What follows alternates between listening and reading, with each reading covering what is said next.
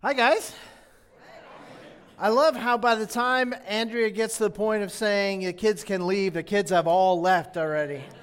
I don't know if that's, uh, if that's because they're so looking forward to Kids Connection or because they're so dreading being here during the sermon, but I'm going to assume it's the first thing. Uh, welcome. It's good to have you guys all with us today. Thanks for being here. Thank you for coming in out of the spectacular weather. Think we're the only place in America that is having spectacular weather right now. But if you're watching us from, I don't know, New Hampshire or someplace like that, then God bless you. Um, if you still have power and you're watching us, that's good. But uh, we're just putting on sunblock here, so I hope that's okay. so, have you ever been to beautiful Gorman, California? You know Gorman, right?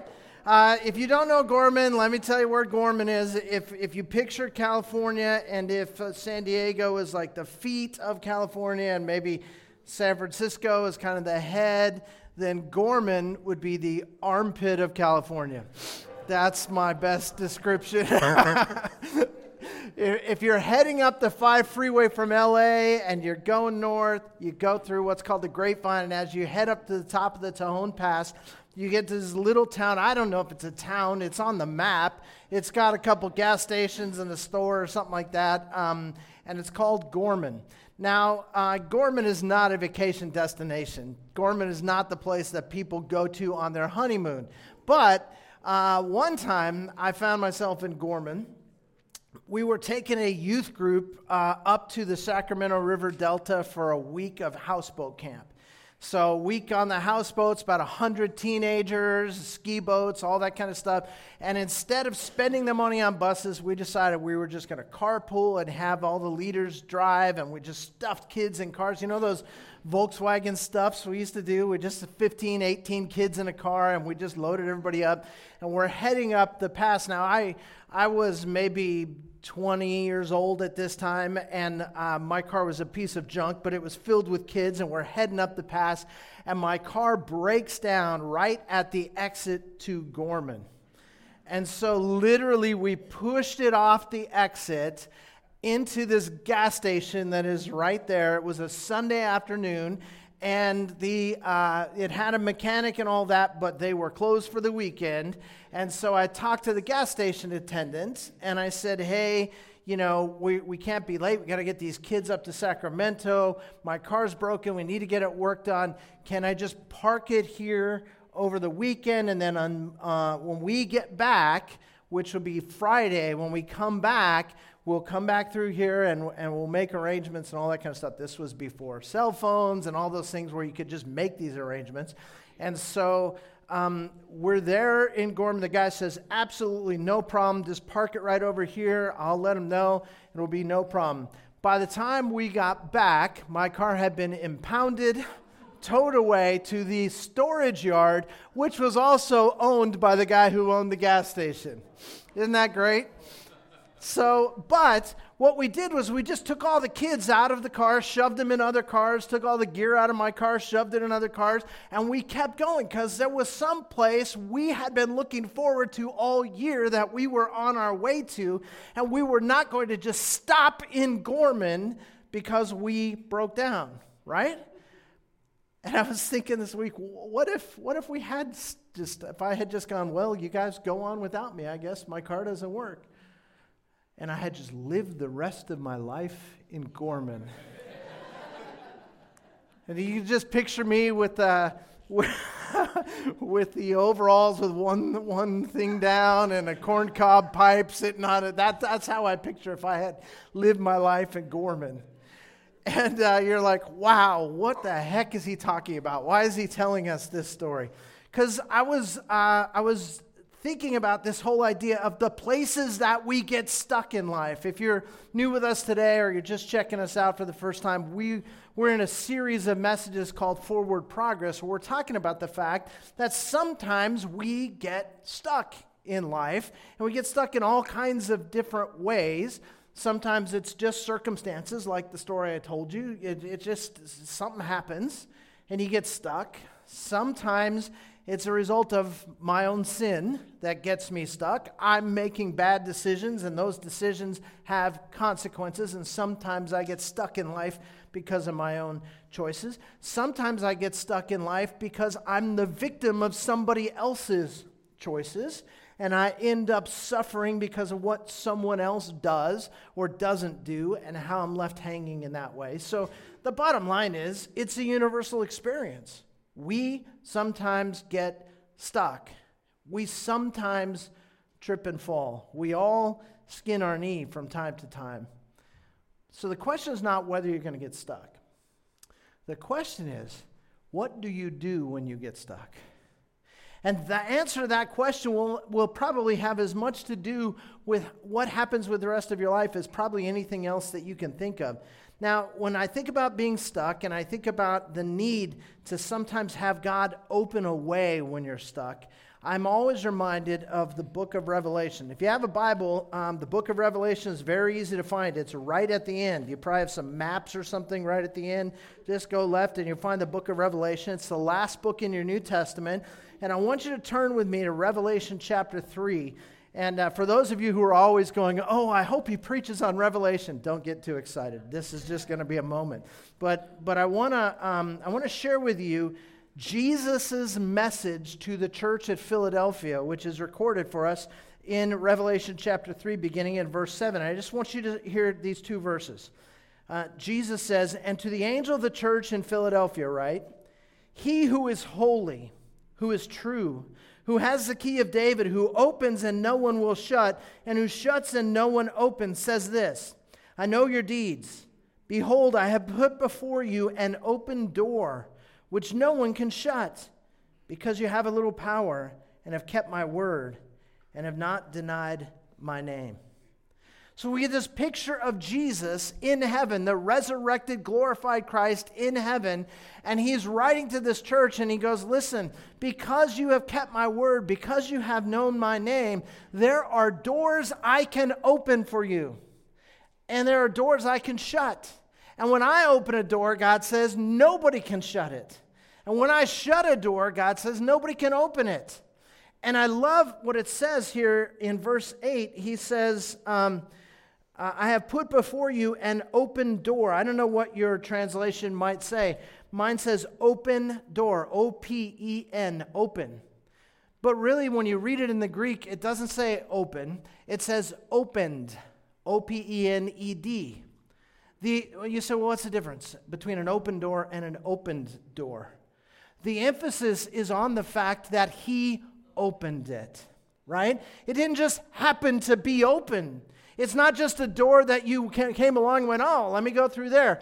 No, God had a plan for your life. God had a plan for this church in Philadelphia. God had a plan, and He said, I'm going to open some doors so that you can walk through and experience the life that I died and rose to give you. God opens doors for us. And that needs to be at the foundation of what we're going to talk about today because God is a God who opens doors and issues invitations for us to walk through those doors. Now, when He opens a door, it's not a roadmap, it's, it's not a detailed set of plans. It's a door that He opens and an invitation to walk through to the future that He has in store for us. Now, when I think about walking with God into the future that He has in store, the name that always comes to my mind is Abraham. Now, if you've read the Old Testament or at least the book of Genesis, you have this sense of the story of Abraham. You're probably familiar with it. Um, his, his calling from God is to leave the land that he's in and go, he says, to the place that I will show you. Come with me, essentially, God says. Walk with me, and as we go, I will let you know when we've reached our destination. But your job is just to walk with me, Abraham. And we see that um, in uh, the book of Hebrews. Now, you may be familiar with his story, and you may also be familiar with the fact that the Bible calls Abraham, or Abram, his name is Abram, and God changes it later to Abraham, and so we see it as both in the book of Genesis. But God, when um, the Bible talks about Abraham in the past tense, it, it often refers to him as God's dear friend. Abraham, the friend of God. Um, in, in 2 Chronicles chapter 20, verse 7, it says, Abraham, who is God's dear friend. In, in Isaiah chapter 41, verse 8, it says, Abraham, who was a friend of God. And I just thought, wow, what a title to be given. A friend of God. Someone whose life is characterized by your friendship, your relationship with God. He walked with God. He talked with God. He experienced God. He lived his life with God. His walk of faith, in fact, has become an example to us. If you go to the book of Hebrews, we won't have time to look it up right now, but this you can read it on your own this week in your quiet times. But in Hebrews chapter 11, it gives us what um, commentators have referred to as the hall of faith. And it gives us these names of these amazing Old Testament characters who walked with God and experienced God in amazing ways. And, and Abraham is kind of the center of that whole chapter. And it talks about how Abraham walks by faith. So if you look up the calling of Abraham, if you were to Google the calling of Abraham, it would undoubtedly send you to Genesis chapter 12. So you're in the book of Revelation on this side of your Bible, go to the other side of your Bible first book, Genesis chapter 12, and let's look at the calling of Abraham so we can get a picture of how come his life turned out the way it did. And, and we find this classic passage, the calling of Abraham. It's Genesis 12, 1 through 3. Let me just read it to you real quickly. It says this Now the Lord said to Abram, Go forth from your country and from your relatives, from your father's house, to the land which I will show you. And I will make you a great nation, and I will bless you and make your name great, so that you shall be a blessing. And I will bless those who bless you, and the one who curses you I will curse.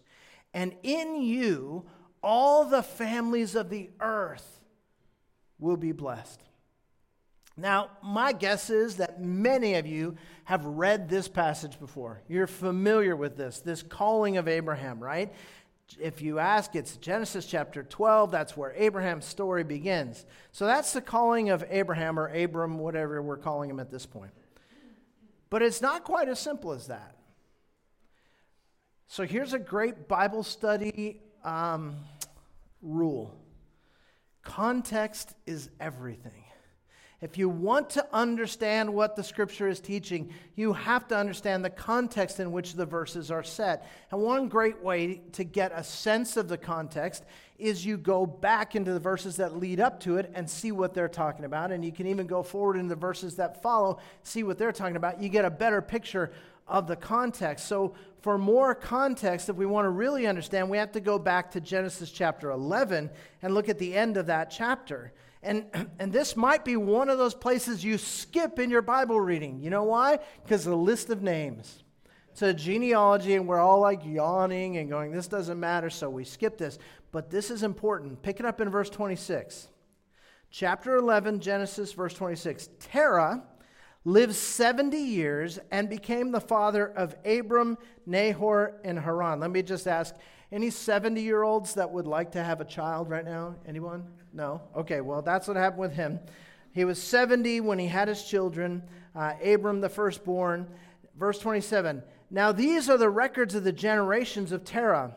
Terah became the father of Abram, Nahor, and Haran, and Haran became the father of Lot. Haran died in the presence of his father Terah in the land of his birth in Ur of the Chaldeans.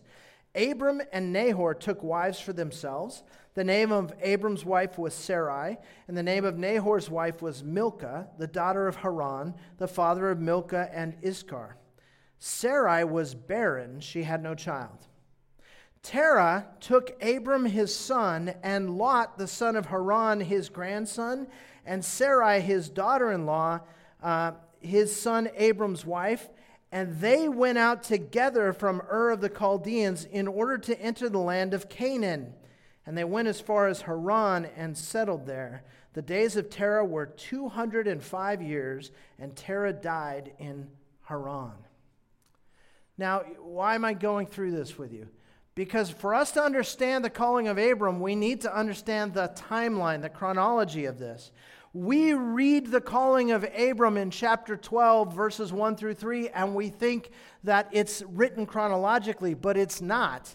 It's just referring in chapter 12, verses 1 through 3, to the calling that took place back in chapter 11 when he's giving us. It says again, verse 31 Terah took Abram his son and Lot, uh, the son of Haran, his grandson and Sarai, and they went out together from Ur of the Chaldeans in order to enter the land of Canaan. The land of Canaan also becomes known as the promised land, right?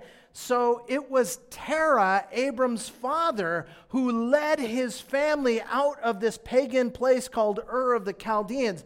And you think, well, wait a second, this is supposed to be uh, Abram's calling. How do we understand this? Well, to do that, we need more context. And we're going to find that in Acts chapter 7. So take your Bibles and go to Acts chapter 7. We're doing all these passage lookups right at the beginning, and after that, you can go to sleep and I'll just preach. Acts chapter 7, okay? Uh, and, uh, and what's happening in Acts chapter 7 is this guy named Stephen, who is one of the early church leaders, uh, is, is basically being put on trial for blasphemy. And so he uses the opportunity to share the whole gospel story beginning all the way back with Abram. So we're going to pick it up in chapter 7 of Acts, verse 2. Speaking of Stephen, it says, And he said, Hear me, brethren and fathers. The God of glory appeared to our father Abraham when he was in Mesopotamia before he lived in Haran. See, we, we, we, think the story starts in chapter 12 when he's already in Haran and he gets this calling, but it says the calling came to him when they were still in Ur of the Chaldeans, before he lived in Haran. And he said to him, Leave your country and your relatives and come into the land that I will show you. So, what's the chronology of this? Abraham, or Abram at the time, is living in his father's household, which is the way they lived in those days in clans, and they all sort of stayed together. His father is the head of the household. His father's name is Terah. And, and this calling apparently comes to Abram at this time, and we're not told, we can only guess that apparently uh, Abram shares this calling with his father Terah. Terah believes it's from God and leads his family out, and they actually begin to head toward Canaan. They set out for Canaan. So it's important. In fact, uh, Genesis 15 also alludes to Abram being called while he was in Ur. So the details of Abram's calling is recorded in Genesis 12, but it actually happened when they were still living in Ur. And you think, well, maybe this is why Terah agreed to lead his family out. We, we don't know. We're not told. But when they left Ur, they were headed to Canaan. But Terah never made it. It says he died in Haran. Now, it's time to do some math. You ready? Here's the thing we know that Terah was 70 years old when Abram was born. We were told that, right? So he's 70 years old when Abram was born. That's chapter 11, verse 26. We know that Abram was 75 years old when he left Haran to follow God. That's chapter 12, verse 4. And we know that Terah was 205 when he died. That's chapter 11, verse 32. So that means that Abram left his father in Haran and that Terah lived in Haran for 60 years after Abram and his family had left. And the scripture says he settled in Haran. He was given a calling. He was to go to Canaan. There was a promised land for him. But on the way there, they stopped and set up camp. And where they set up camp, apparently he liked it so much that he settled in Haran. Now, he did miss the promised land by that much. He lived and died like 500 miles from Canaan. And I thought, well, how far is 500 miles? I don't have a sense, so I looked it up. It's San Diego to San Francisco. Now, that's a ways, especially if you're on foot. But would have taken them two months with their whole entourage and all their animals and everything to cover that 500 miles and be where they were. But instead, he spent 60 more years and died in Haran. We don't know why he settled there. We don't know what kept him there. But we know that by staying there, he missed the land flowing with milk and honey. That's the name that's given to the land of Canaan, right? The land flowing with milk and honey. And instead, he stayed in a land called Haran. And I looked up the meaning. It says, parched and desolate. he, he traded an invitation, an open door, an invitation from God to go to a land flowing with milk and honey, and instead lived in a land that was parched and desolate and settled there. How often have you settled for something so much less than you knew was what God wanted for you? And he stayed in a parched and desolate land. And we also know this that if Abraham had been willing to stay stuck in Haran with his father, he never would have experienced the life that God had for him and the promise that God called him to. He would have stayed in Gorman. So, so Terah settled for Haran and missed what lay beyond the place where he was stuck. And by the way, we're also introduced to Lot in this story, and, and something very similar happened to Lot. And we don't have the time to look up all of this, but let me just tell you, he set out with Abraham as well, but he ended up settling where? Sodom. He ended up settling in Sodom. You go, oh, Sodom, it's an evil place with evil people. Yeah, that's how it's known. In fact, God eventually destroyed Sodom, right? And you can read all about this in the middle chapters of uh, Genesis. The, the conclusion of it's in chapter 19. But, but what happens is he, he doesn't go, oh, I want to go there because I want to live that lifestyle. He saw a business opportunity. And it says that he pitched his tents towards Sodom. And then later it says that he was moved into Sodom. And then later it says that he sat in the city gate with the elders of Sodom. He settled there. So, so you know, we, we have these, these three men, right? Three men walk through an open door. Sounds like a joke, right? It's not. So as a priest a rabbi, no, it wasn't. But these three men walk through a door that God opens for them, but only one of them goes the distance with God. And we read about him in Hebrews chapter 11 and his life of faith. Terah got stuck in Haran. What held him there? We're not told. Was it his grief from losing his other son, who, by the way, was named Haran, and they named the city after him? Was it just that he got tired and said, You know, I'm an old man. I don't want to walk anymore? Was it that he got comfortable and, and he just, you know, made some friends and put some roots down and said, This is where I'm going to stay? We're not told. We are told that he settled in Haran and he never got to see the promised land. Lot didn't think he was stuck. He didn't think he got stuck. He thought he got motivated. He saw the well watered valley, he saw the business opportunities there in Sodom, and he said, Man, what an open door. Interesting, right? There are some doors that God opens, and there are some doors that are opened otherwise. He saw an open door, he saw an opportunity, he got motivated, but he was motivated by all the wrong stuff. Not that any of us can relate to that. That, that, that sometimes people get motivated by the wrong things fame and fortune and comfort and all that kind of stuff that we think is going to fulfill us, and it leaves us feeling empty. He wanted to make a lot of money, and he was willing to compromise his values for that. He's willing to compromise his integrity. It's a wonderful, amazing example. You should read Lot's story in Genesis. He was even willing to risk the well being of his family, and some of his family didn't make it out of Sodom. And he too missed the promised land. Instead, his story ends tragically in an incestuous cave with his two daughters. And it's the last we hear of him. Now, you may astutely point out that, hey, by the way, out of those three men, Abraham never owned the promised land either, and you're right about that. But if you see that as a tragedy in Abraham's life, you have entirely missed the point. Abraham's life was never about ending up in the promised land. In fact, God didn't say Abraham was going to get the promised land. He said that his offspring was going to get the promised land, that he was going to be a blessing to many nations. Abraham, the point is, he walked with God. The point is, he was a friend of God. The point is that he experienced God.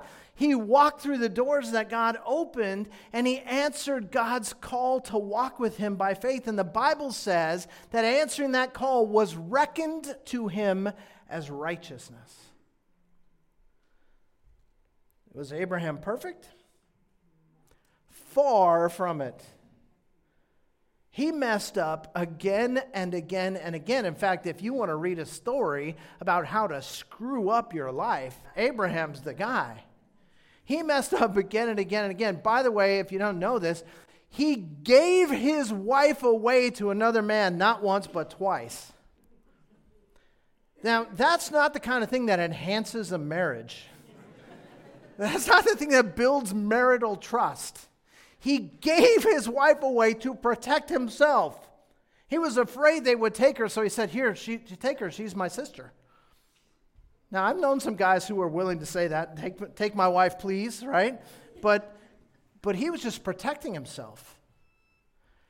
And then, after all these years, when his wife was barren and could not have a child, and we talked about the significance of that last week, when she could not have a child in her grief and her brokenheartedness and her depression and the lowest point of her self esteem, she says, and I can imagine through tears to her husband, you know, I'm never going to have a child. You might as well just take my servant girl and have children with her. And Abraham goes, Okay. This man is a moron. This man is not somebody that we look to and go, he's the example. But isn't it interesting? We don't get a picture of a superhero in Abraham. We get a picture of a guy like you and me.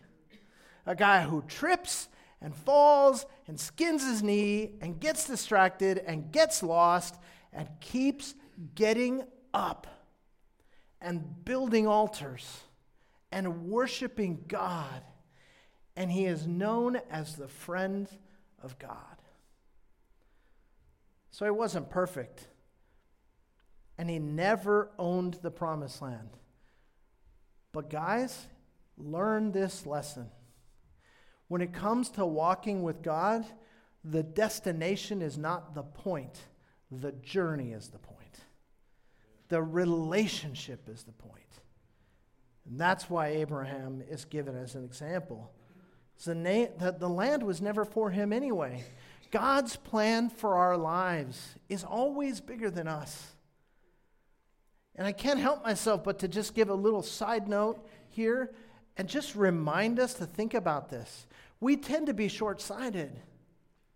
We, we tend to make our decisions based on what we want in a given moment, right? But have you ever thought about the fact that every decision you make today has an impact on the people around you and even the generations that come after you? Abraham's calling made it clear. In you, all the nations of the earth will be blessed. And when you read the genealogy of Jesus, who do you find right in the first chapter? Abraham. Abraham, who begat Isaac, who begat Jacob, who begat Judah, who after time begat Mary and Joseph and Jesus, the lion of the tribe of Judah, who is the answer to the promise that through him all the nations of the earth will be blessed. Abraham's life is an example of forward progress in walking with God. So life is full of open doors, right?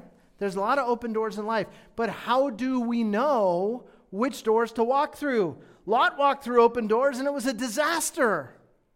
Abraham walked through open doors and experienced the blessings of God. We could look at countless other stories in the Old Testament, and we're going to look at a few in the next couple of weeks of people who walk through the wrong doors. So, how do we recognize the doors that God is opening for us?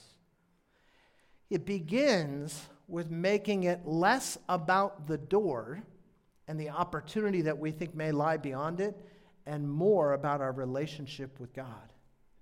It's not about getting through the door to the destination. It's about staying with God and walking with God and being intimate with God and experiencing God in the process. We need to make it all about the one with whom we are walking and not about the path upon which He's called us to walk. When we take our eyes off Him, that's when we go astray.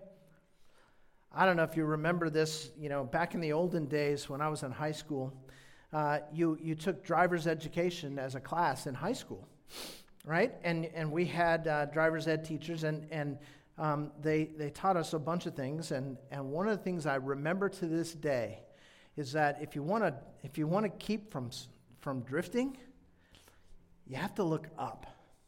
You don't look at the end of the hood, you look out in front of you.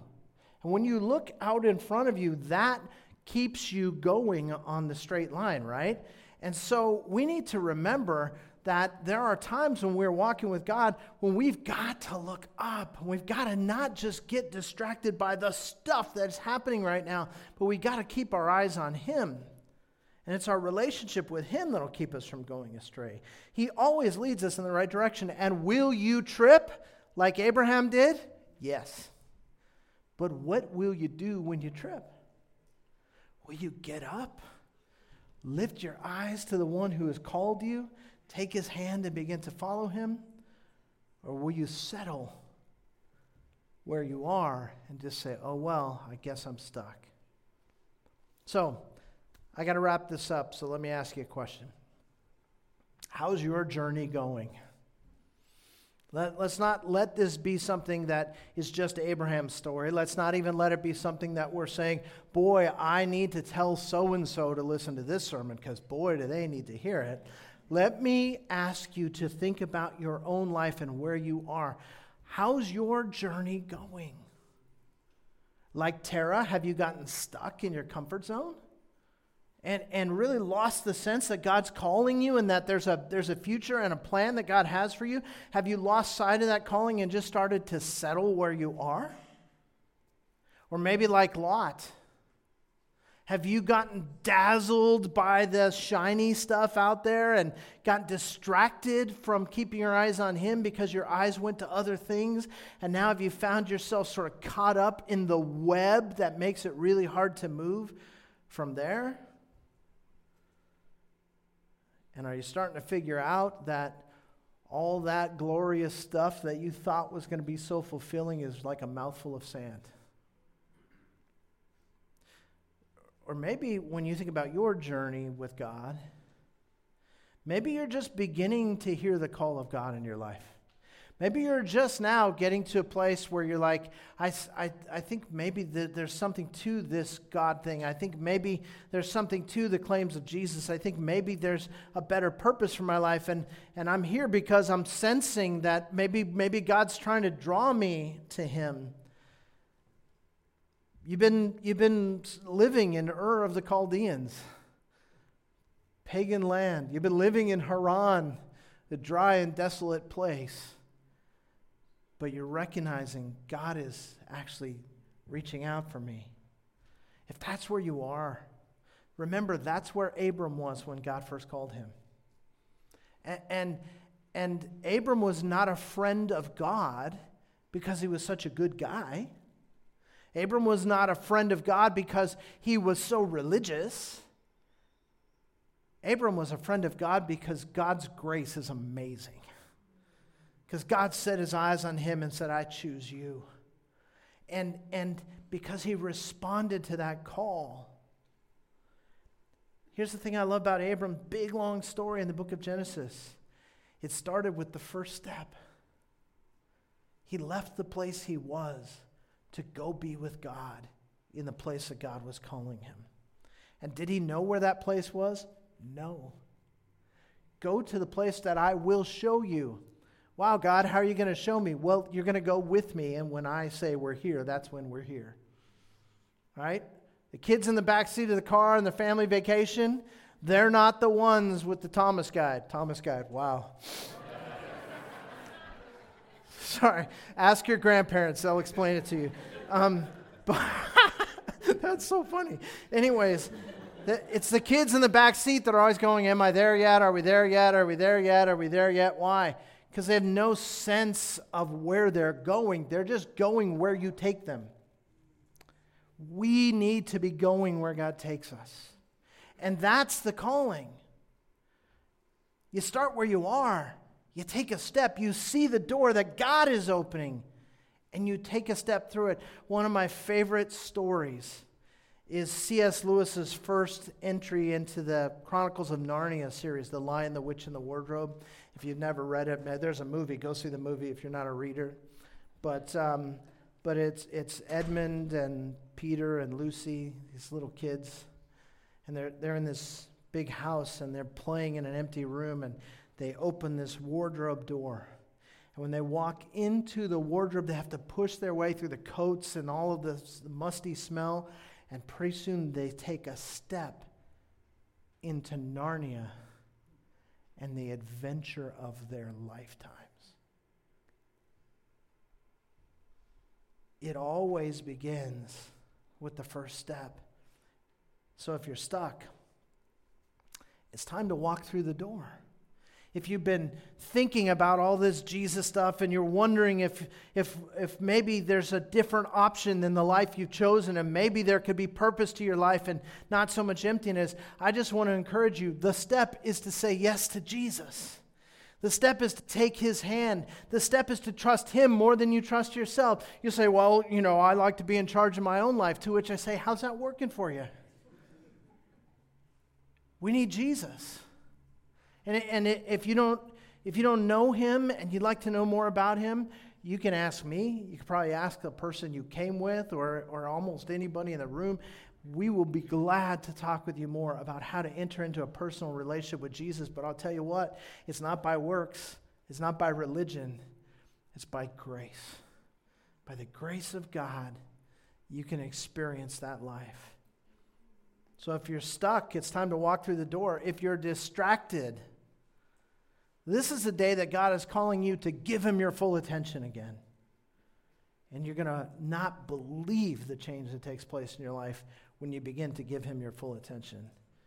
And if you're just hearing this for the first time, I can promise you, He has a plan for your life that is so much better for, than anything you might settle for otherwise. God is calling, He is opening doors. Isn't it about time to start making some forward progress? Let's bow our heads together.